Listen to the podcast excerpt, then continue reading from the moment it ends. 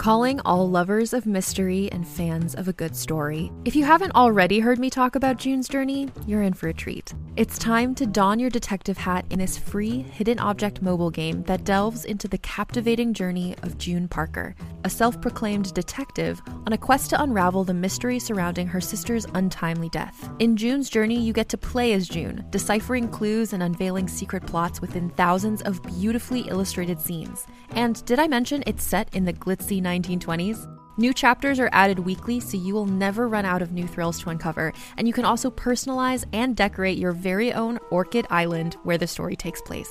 How sharp are your detective skills? Find out when you download June's Journey on your Android or iOS device, or play online via Facebook games. Your detective journey awaits.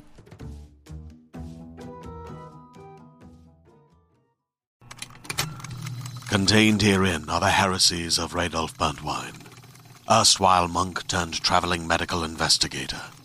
Join me as I uncover the blasphemous truth of a plague-ridden world, that ours is not a loving God, and we are not its favored children. The heresies of Radolf Buntwein, coming January 2nd, wherever podcasts are available. Hi, I'm Keegan. And I'm Madigan. And you're listening to Your Angry Neighborhood Feminist. This is a podcast where we explore the world through our own personal feminist perspective. Alrighty. Well, we just had our whole catch-up sesh, so I don't want to be inauthentic and ask you how you're doing because I already know how you're doing. But for the listener's sake, Madigan, what's up? What's up? I was saying, I like in this moment in time, I'm actually feeling a bit better. I spent some time with my boyfriend and his sister, who I love dearly, and so that was really nice. But it's been like the stress level in my house the last few days. I'm sure you feel the same way. Has just been very, very high. How have you been feeling? I know it's a loaded question, but I mean, I'm doing okay. Like yesterday, our time. So we're recording this on Thursday. Mm-hmm. So yesterday on Wednesday is when we got the news about Breonna Taylor. Right. And I don't know. It's such a strange thing. Like I cried today. Like I was sad today. Right. Well, I was going to say, you know, we texted pretty much right away, and I kind of said right away, like I started like getting a very, very physical, like anxious reaction, almost like I was going to get a panic attack. Like my heart started racing. And honestly, it was the same reaction that I had last week when Ruth Bader Ginsburg passed away at the end of the week. It was this feeling of like my fight or flight senses kicking in. And like, I didn't really understand why, and a feeling of a lot of devastation. And you and I were talking about it. And I just like remember telling this to you and being like, I don't like, I can't like function right now. And you were just like, I feel nothing. I don't feel, I mean, and I didn't feel anything. So, like, and that was just so poignant to me because like, it makes so much sense to just be at a point where what do you feel? What could you feel that would make a difference right now? It's almost like your emotions are like protecting you, you know?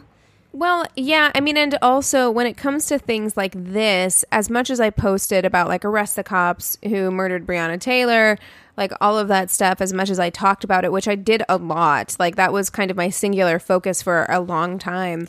You know, as much as I talked about those things, I knew from the beginning that none of this was going to happen. You know, nothing real was going to happen because the people who are like advocating for like incremental change, or they want things to happen slowly over time. We need to give it time. We need to be patient. This is why that doesn't work. Yeah. Right. Like unless there's structural change from the top, we're not going to see real advancements because everything that's in place is to protect the systems of power. Like that's just the way that it is. Right. So I would have been very surprised had he actually been, you know, convicted or indicted on like murder charges. Right. It was an interesting thing because, you know, we've discussed this a few times, you know, knowing that this date was approaching and that there would be a decision from the grand jury. And neither of us, I think, expressed any sort of hope, really. Like, you know, there was kind of like, yeah, you know, it could possibly in some respect. The only thing that made me think possibly maybe something would happen is because of all the outcry. And right. I think the only reason we saw what we did see is because of the constant pressure that was put on them. But right. it goes to show you that, like, it doesn't really matter. I mean, you had Breonna Taylor as, like, a trending hashtag. She's on the cover of Vogue. There's a Hulu documentary. Like, she's right. everywhere. But like, everyone is wearing jerseys that say her name on it. You've got people playing tennis that have her name on their mask. And it doesn't matter. But what's so frustrating is that the thing that I think the thing that is that's making me kind of get to that place where you initially felt with this, where it's just kind of like I feel nothing, I don't know what to feel, is because there is this notion that you really can't do anything about it because people have already made up their minds. Like, there was somebody on our Instagram page that commented, for the last time, she wasn't fucking murdered. And there are people out there that genuinely believe it. And Keegan and I got in an argument on my Facebook page with somebody that was a Facebook friend of mine yesterday. That's what's frustrating to me, is that even when given facts on multiple sources, if you are only reading one person or one idea's information, you are not getting the full picture. So they are not going to see it the same way that we do, and that is what is infuriating. The propaganda machine has been working overtime for the last, like, what, 4 or 5, 6 years or so. Well, and so, I gotta say, during this pandemic, more than ever, I have felt the pressure of like the media and the news, because we're not interacting with each other as much. And there is something with, you know, these people trapped in their homes only consuming Fox News and Tucker Carlson and all of these, you know, YouTubers and crazy ideas of what actually happened with Breonna Taylor, that there has become this strong divide where this woman's death has become like, well, this is the thing that people were concerned about. This is what people were concerned about whenever Donald Trump started his entire fake news narrative. Yeah. Right? This is what scared the shit out of people, is that things like this were going to happen. Like, nothing is true. I actually saw a thing today where this woman on my friend's post, my friend had posted something about when this, we're not even going to touch on this today, although... what the fuck? Donald Trump saying out loud multiple times now that, like, he is not willing to agree to a peaceful transition of power. Yeah. And, you know, this person, this friend of mine, posted this, and it was from CNN. And this woman got on there and she wrote this long, like, unhinged diatribe about how can you trust CNN or MSNBC? I get all of my news from Ben Shapiro. And she was proud of this. You know what I mean? And so, because you're a sheep, you're being brainwashed, like all of these things. And it's scary. This is what people feared whenever Trump started going after journalists and after the media, because yes, of course, does the media exaggerate things? Have they lied in the past? Like, yes, they have, but we have to have some kind of agreed upon truth. We have to understand that there are facts that exist, or else anybody can say anything and you just adhere to that. It's like, really interesting because I'm not going to go off topic, although I could, but I've been really fascinated by the NXIVM cult lately, watching the documentary. I'm now reading a memoir from one of the women who, like, was the whistleblower, and, like, I just kind of gotten to this, like, deep dive into this cult. And one of the big things that they did in that cult was that they had a whole section of their, like, quote-unquote company that, like, dissected media and would break it down. And so this guy that was a former member explained it this way, and I think that this is kind of what the Trump administration is doing, where you would get a headline like, a man rapes a woman, because this particular cult leader, there would be articles written about him with these things. And these people would be able to look at it and break it down. They're like, okay, well, what is the, like, emotional language being used in this headline or in this article? And if you take away all of the emotion from it, what's left is, instead of, you know, a man rapes a woman, is a man and a woman were together and something happened to the woman. You know, it takes away all of the emotion from it. And there is something really fascinating about this idea of fake news, where it's having people question the very basis of our morals and what we've thought is right. And it truly is like a brainwashing technique. It's scary.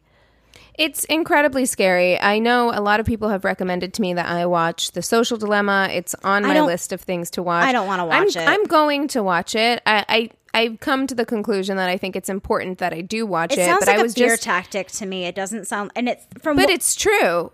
Yeah. Like that stuff is true. I mean, it's absolutely true. Like just from the anecdotal evidence that I have of the way that people use and behave on social media, it is an addiction, well, and it was designed to be that way. It is designed. Like I heard that one of the creators, one of the people who made Facebook addictive, had to create an algorithm for himself to stop using it. That's how addictive it is. But okay, anyway, we're kind of off topic. Yeah. Sorry. So I kind of want to. Oh, you're fine. So I want to touch on what we're talking about here in more detail. Yes. I mean, most likely the people who listen to our podcast are already familiar with this situation. But as we know, it was about 6 months ago that Breonna Taylor was fatally shot by police in her Kentucky apartment. And yesterday, Wednesday, a grand jury delivered a long-awaited answer to whether or not the officers would be punished. So they did charge one of the officers, Brett Hankison, with 3 counts of wanton endangerment for firing shots that went into another home with people inside. Yeah. The jurors didn't actually indict any of the officers on charges related directly to Taylor's death. And in fact, the other 2 officers, I don't believe, had any charges whatsoever. No. And did you see the email that... And I just told Keegan before we started, I didn't realize that I had taken notes on one of T's old notebooks and left it at work. So I don't have this long quote written down. But did you read the email that one of the other officers sent all the colleagues? Yes, I did. Yeah, I did. It's incredibly upsetting. At 2 a.m., fucking unhinged. Yeah, it's completely unhinged. Can't remember his name. It doesn't matter. Mattingly. It's Mattingly. Yeah, he's the one who got shot. And he wrote an email the day before the grand jury verdict was coming through, basically saying, we didn't do anything wrong. I believe that everything that we did was moral and right. Yeah. Which to say that you were following orders or whatever is one thing. To say that what you did is moral and ethical, which are the words that he used, is another thing. That's a stretch. So, because, I feel like if he were to... express, you don't have to admit guilt per se to still express that you feel that you were, following orders. The fact that he is saying that what he did was not wrong, I feel like is a very strong message to all of his colleagues. And to go beyond that, he's not saying it wasn't wrong. He's saying it was morally and ethically right. Right. Yeah. Which is something different. It's wild to me. It's wild to me. Yeah. But the jury relied in the grand jury. They relied mostly on evidence presented, or almost entirely on evidence presented by the Kentucky Attorney General, Daniel Cameron. So that might be an indicator as to why they came to the conclusion that they came to, because you have Daniel Cameron, who's the person who's introducing this evidence, right? So, and Cameron has said that the other 2 officers were justified in firing their weapons because Taylor's boyfriend, Kenneth Walker, had fired a shot at them. So this is the person. I'm sorry, I just have a really hard time believing that this man is presenting the evidence in an unbiased way. I don't think that he is. He is too much at stake. That's something that I hadn't heard, and that's something that doesn't make any sense to me. Why would you, for any sort of evidence reason, if you're taking in any sort of scientific data, why would you only take your information from one source? That makes absolutely no sense to me. Why wouldn't you want your own investigation and multiple stories and see a full picture in order to make a concise decision about people's lives? Yeah, I suppose I don't know how grand juries work. Yeah. And so I'm guessing that this is just the way that it works. Right. But to me, I was that makes so much more sense why they came to the conclusion they came to. So Kenneth Walker, because this is a common argument, this is what the person who was on your page was arguing, that what were the cops supposed to do? He shot at them. Well, he says, and frankly, I believe him, that because they had a no-knock warrant, and the police are sitting here saying, no, we knocked and announced ourselves. Then why did you have a no-knock warrant in the first place? If you weren't going to use it, that's such a weird thing for you to come in the middle of the night with a no-knock warrant. Yeah, I read a weird thing in an article today that was from months ago, shortly after it happened. And it said something around that where it said that the cops saw that it was a no-knock warrant and were like, oh, well, maybe we should still knock anyways and not. Yeah, bullshit. Like, no. Sorry. Don't believe you. I don't believe you. Well, and then I read that, like, they were sitting in bed and that the pounding on the door went on for, like, quite a while, and they obviously didn't know who was coming to the door. Like, if I was in my room and my door is closed when I sleep, my bedroom door. So if I hear someone pounding on my door out there, I'm not going to immediately go run out there and answer the door. Well, and I would be terrified. Yeah. Like, honestly, like, we live in 2020. People don't just randomly unannounced come and knock on your door. At 2 in the morning. It's very strange. Really? Yeah. So anyway, he says they did not announce themselves. They came into his house. He's scared, which makes sense to me once again. And so he is a registered gun owner, which where the fuck is the NRA? That here is my big question. I'm like, shouldn't we be like having all the stand your ground people like showering him with because affection? That only applies to white people. Yeah, it only applies to white people. Clearly, they will find a way to make it your fault. Philando Castile was a registered gun owner who disclosed the fact that he had a weapon in his car. He even said he did the right thing and said, look, I have a weapon. I'm not reaching for it, and they didn't care. Right. Didn't matter. So Kenneth Walker shot a warning shot at the officers. One of the officers, Mattingly, I believe, was shot in the leg. And after that, Hankison and Miles Cosgrove returned fire, and they shot 32 gunshots into this apartment. Yeah. Even if you think...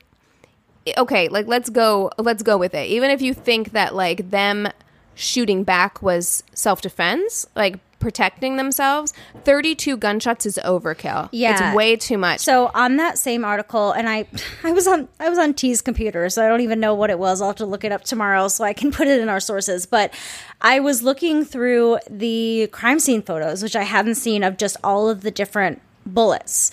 The fact that they were in cereal boxes, pots and pans, walls, chairs, photo frames. Well, the fact that Breonna Taylor was shot 6 times. Well, but there's this idea of, like, where when you're thinking of this shootout, like, there's bullets flying. It is a war zone. So to me, when I was seeing those photos of them literally, like, bullet holes all over her apartment, it seemed to me almost like this was, like, it looked like a battle of war.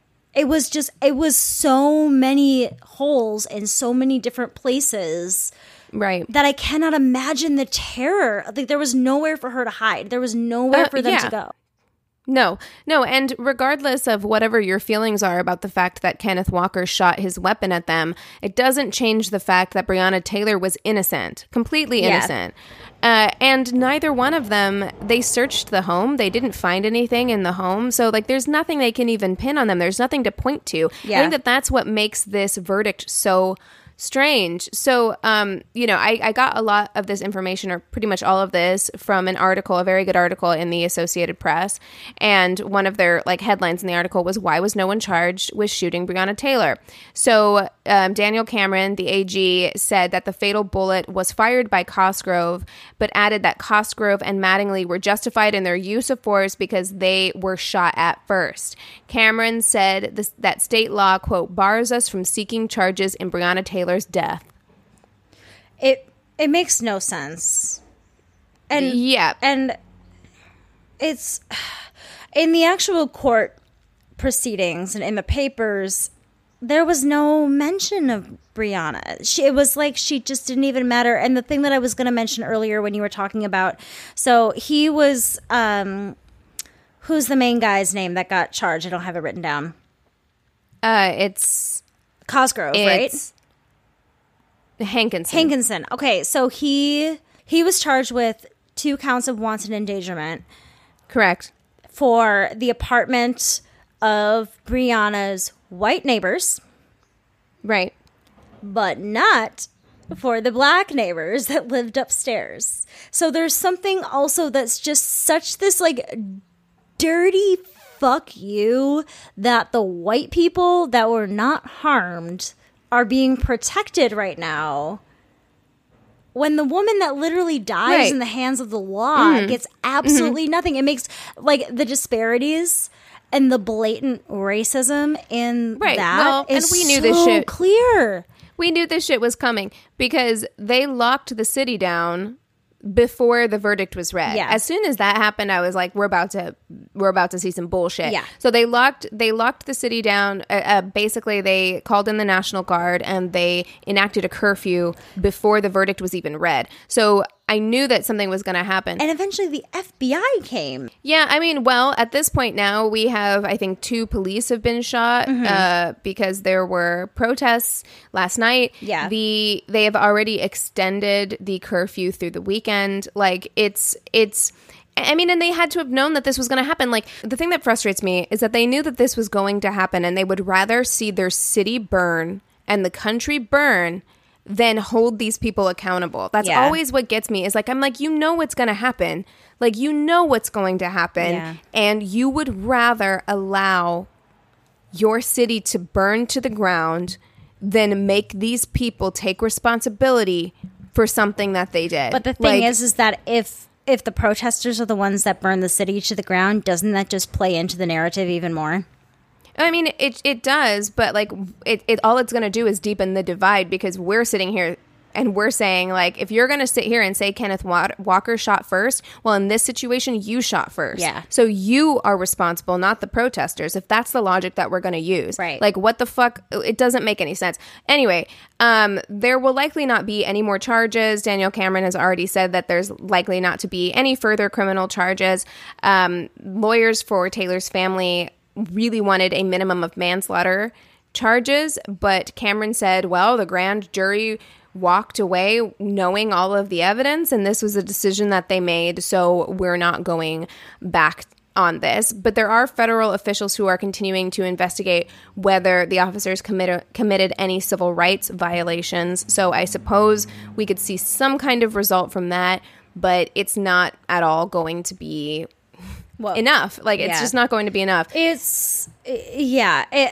day that we actually see cops get the sentences that they deserve for the murders they commit, I can't imagine what that day would be like. Like, that, it's not going to be a consistent through line. I mean, someone did point out, like, there was a white woman who was shot by cops a few years ago, and that shit was handled real quick. Of course it was. She was shot and killed by police, and that was handled really quickly. So it's not as though it doesn't happen, but there will not be any consistency until we completely change the system. Yeah. Like, the system has to change. Like, if the system remains the way it is and there is the ability for people to get off, like, they're going to. And we have to keep in mind as well that, like, police and prosecutors work very closely together. Yeah. They have personal relationships with each other. So you think they're going to want to convict someone who they know, who they've been to their house for a barbecue, who their kids play together? Yeah, like, no. Exactly. There's so much politics involved. And I think that's the reason why it's been so upsetting to me, is that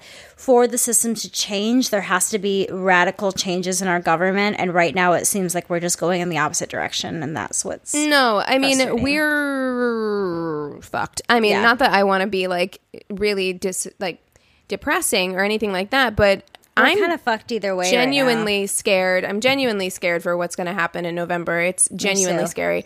So along those lines, let's touch on this before we end our episode. So we recorded last Thursday, and then Ruth Bader Ginsburg passed away the next day, last Friday. So a week ago, by the time this episode comes out. So we did want to just kind of honor her, pay tribute to her. So she passed away on September 18th at the age of 87 from complications of metastatic pancreatic cancer. Mm-hmm. And this was, I mean, again, I don't feel like I felt the same kind of weight that other people felt, because I was just like, well, one, of course, and then two, she's 87 years old, and it's kind of fucked up that she had to hold on for this long anyway.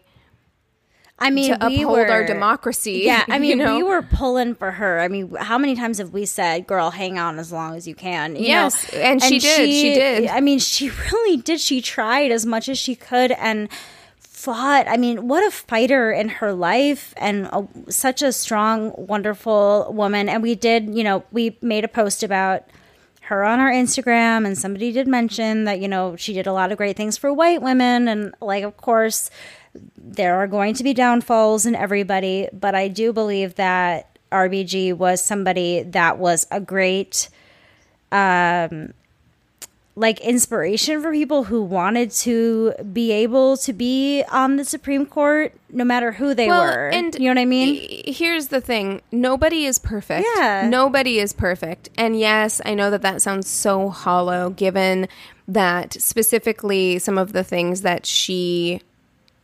some of the decisions she made as a justice in particular had negative effects and impacts on the Native American community, right, and things like that. And so it feels hollow and empty to say, well, no one's perfect when talking about something like that. But it is the truth, where if you examine any judge's record, you are going to find something in that record that does not line up with your ideological views, right, that you oppose. I mean, it is just kind of the way it is, yeah, when you're in a career where your career is all about making massive decisions for giant groups of people. Yeah, well, I was going to say, and the thing is that she's not alone in the decision-making process either. You know, there's a lot of other factors that are going in. And, of course, it's not excuse-making, you know, things like that. But of course. I wanted to bring that up because that was something I didn't even think about when I posted on Instagram and somebody said something. So I did want to at least, like, make that statement that we know that, like, she wasn't perfect, but she also did so many wonderful things. And not only that, she was upholding those things for us. She was this glue that was kind of keeping our hope together on so many things. And I think that's why I went into such a state of panic. I want to thank AOC for helping me get through that night. Her Instagram live, like, saved my life, and she was so calming and reassuring. But I've still been in a state of panic. I was... Well, you have a right to be in a state of panic, not to be Trump, all, like, doom and gloom. Trump is determined to get his pick onto the Supreme Court while he is still president, which... Well, and he probably will do it. Yeah. Oh, no, he probably will do it. He probably will. And the woman that he is looking at very closely... She's a goddamn nightmare. Is a nightmare.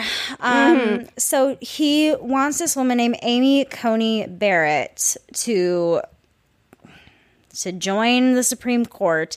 She is the director of youth ministry at St. Joseph's Church, and which is just great for that whole separation of church and state thing that we're trying to do in this country. She is strictly against abortion. Well, she's Catholic. Like, well, is she Catholic? I believe she's Catholic, because there was also another woman, Barbara Lagoa, that he was like...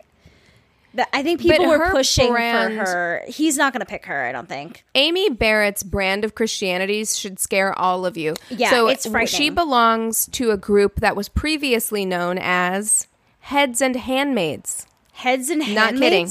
I'm not kidding. So Margaret Atwood actually took some of her inspiration from this group that Amy Barrett belongs to. They have changed their name since The Handmaid's Tale came out because of the negative attention they got from that. But basically, it's the same kind of principles where your husband is in charge, makes your decisions for you, and that they have young women that they bring in to mentor, basically, like, under the husband's, like, leadership. Ew. So it's incredibly scary. This is not someone we want on the Supreme Court. Yeah, and it's really creepy because Trump even said... I've been saving her for Ginsburg, which I'm like, it's disgusting. You were waiting for a woman to die? Like, no, he's a piece of shit. Like, he's a terrible person. Ugh. I mean, and Ginsburg knew that what was going to happen. Like, she was very aware of what was to come. She dictated this statement to her granddaughter before she died. She said, "My most fervent wish is that I will not be replaced until a new president is installed." And she had very good reason to be worried because... Should Ginsburg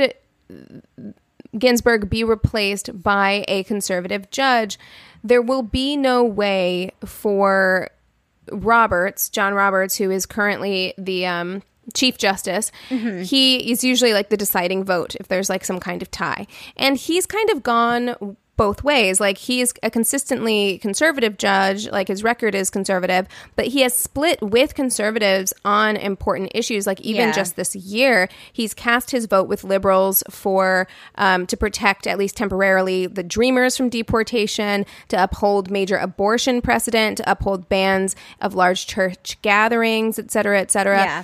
And should there be another conservative judge on the Supreme Court, he will not be able to do that. Like, they will have such a majority that it won't really matter what he votes. Yeah. So it's very scary, and it's massively hypocritical because, you know, Senate Leader Mitch McConnell in 2016, he took an unprecedented step at that time by refusing for nearly a year, it was something like 9 months, any consideration of President Barack Obama's Supreme Court nominee. So back then, Barack Obama was, someone died, Neil Gorsuch? No, somebody. I don't remember. Somebody died at that time, and Obama was 9 months out from the election and wanted to replace him. 9 months is quite a long time. Yeah. But they said, this is a lame duck presidency. We are not going to replace him until there is a new president in office. Which I think so, that's what they said. That's what is kind of, and this is the thing, is that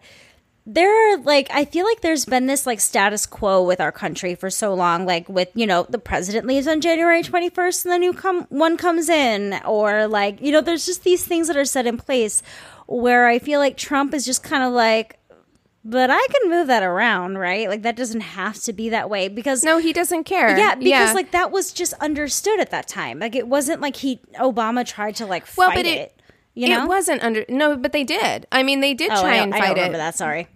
No, it's okay. But, like, yeah, they did try and fight it, like, because they were like, he's here for another 9 months. You just want this seat to sit empty for almost a year. Right. So they did try and fight it. But whenever it became clear that they weren't going to be able to, because all of the Republicans were like, nah, we're not doing that. They backed down, and they were like, okay, they accepted it because that's what adults do. Right. But unfortunately, McConnell has been completely hypocritical this time and has said that he will try to immediately push through Trump's nominee, even though we have, like a month and a couple of weeks until the election? I know. So it's wild. It's just, the hypocrisy is wild, and the only thing that I can think of is that they know they're doing all this shady shit because they know that if it was down to the actual numbers in this country, they would fail. Yeah. Like, well, it's interesting. I was reading that 61% of Americans favor legal access to abortion, which is the highest it's been in decades. So and that was the thing that AOC made me feel so much better about too, is that we do have the numbers. We have the numbers. The thing that we need to keep enforcing is for people to actually vote. And the reason that everything seems so overwhelming as well is because the people on Trump's side are so much louder, and they're everywhere. Like, they're in every Instagram photo. They're in Twitter. They're everywhere. Well, it's also bots. There's also bots. Yeah. Oh, totally. Exactly. Well, but there's still, but it's still everywhere. People are still seeing it everywhere, where you don't have Biden supporters going onto Trump people's Instagram pages, filling them with... Well, that's because people are not excited about Biden. That's, again, the DNC's fault, but, but I mean, that's a story for another day. Right. But it's not... But there's a difference in the way that the presidency is being pushed. So they appear to be vaster in numbers because of how loud they are, but they could still be vaster in numbers if people don't actually go out and vote. Like, that's still is something that scares the shit out of me. The situation is, even if people go and vote, if it's not a landslide victory, Trump has already said himself that he's not going to accept it. Well, yeah, he said that that we should get rid of the ballots and that he would just stay there. Like, it just... I don't know. I'm so mad that I want to walk to Washington and punch him in the face. We're slipping into authoritarianism. We're slipping into a dictatorship. Yeah. It's happening right in front of our eyes, and it shocks me that the people who claim to be the most patriotic are the ones who are destroying facilitating it and allowing it to happen. Well, it's insane. And so, like, Max decided to, like, look into moving to Canada because, like, why not? But apparently we can't even move to Canada because we don't have any skills they would want. right. I'm yeah, no, it's not here. As easy. It's not as easy as you would think it is. Like the one thing that I've thought is like, all right, well, my brother lives in London, so I'm just gonna go for an extended vacation and not come back. That's a great idea.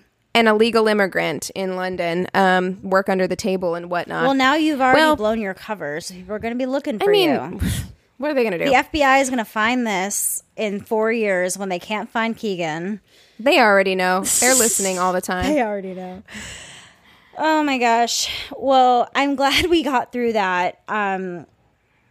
It's been emotionally taxing, and I just want to say I really hope that everybody listening is doing okay and taking care of themselves and, you know, also doing what needs to be done to advocate for the sake of our country, but also making sure that you are checking in with yourselves and practicing self-care, meditating, whatever it is that you need to do to ensure that you are caring for yourself enough to carry us through this fight that we have that is not going to end anytime soon. So, you know, like we've been saying, let's keep up the momentum as well as we can because we really need everybody's fight in us.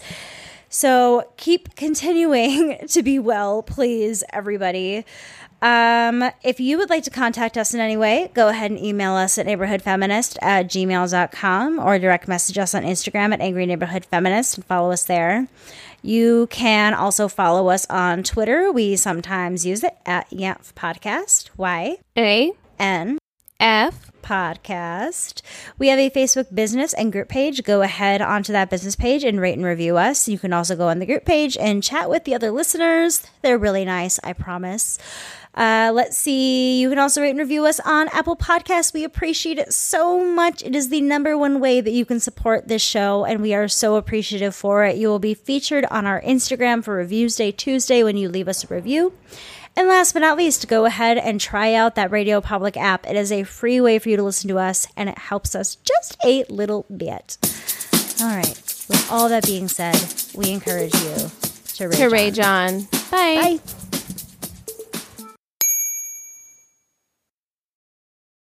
Hey there, this is Justin Bartha. I made a funny new podcast, King of the Egg Cream. It has the greatest cast in the history of podcasts with actors like Lewis Black. I'm torn by my feelings for two women. Bobby Cannavale. You can eat it, or if someone hits you, you can put it on your cut. Melanie Lynskey. I wonder what these marvelous things are that look just like boiled chicken feet. Jason Ritter. I can break things and pick locks and kill people. Michael Stuhlbarg. The whole point is to inspire people that they should make themselves better. Ari Grainer. No, don't whet its appetite. What are you, an idiot? Me, Justin Bartha.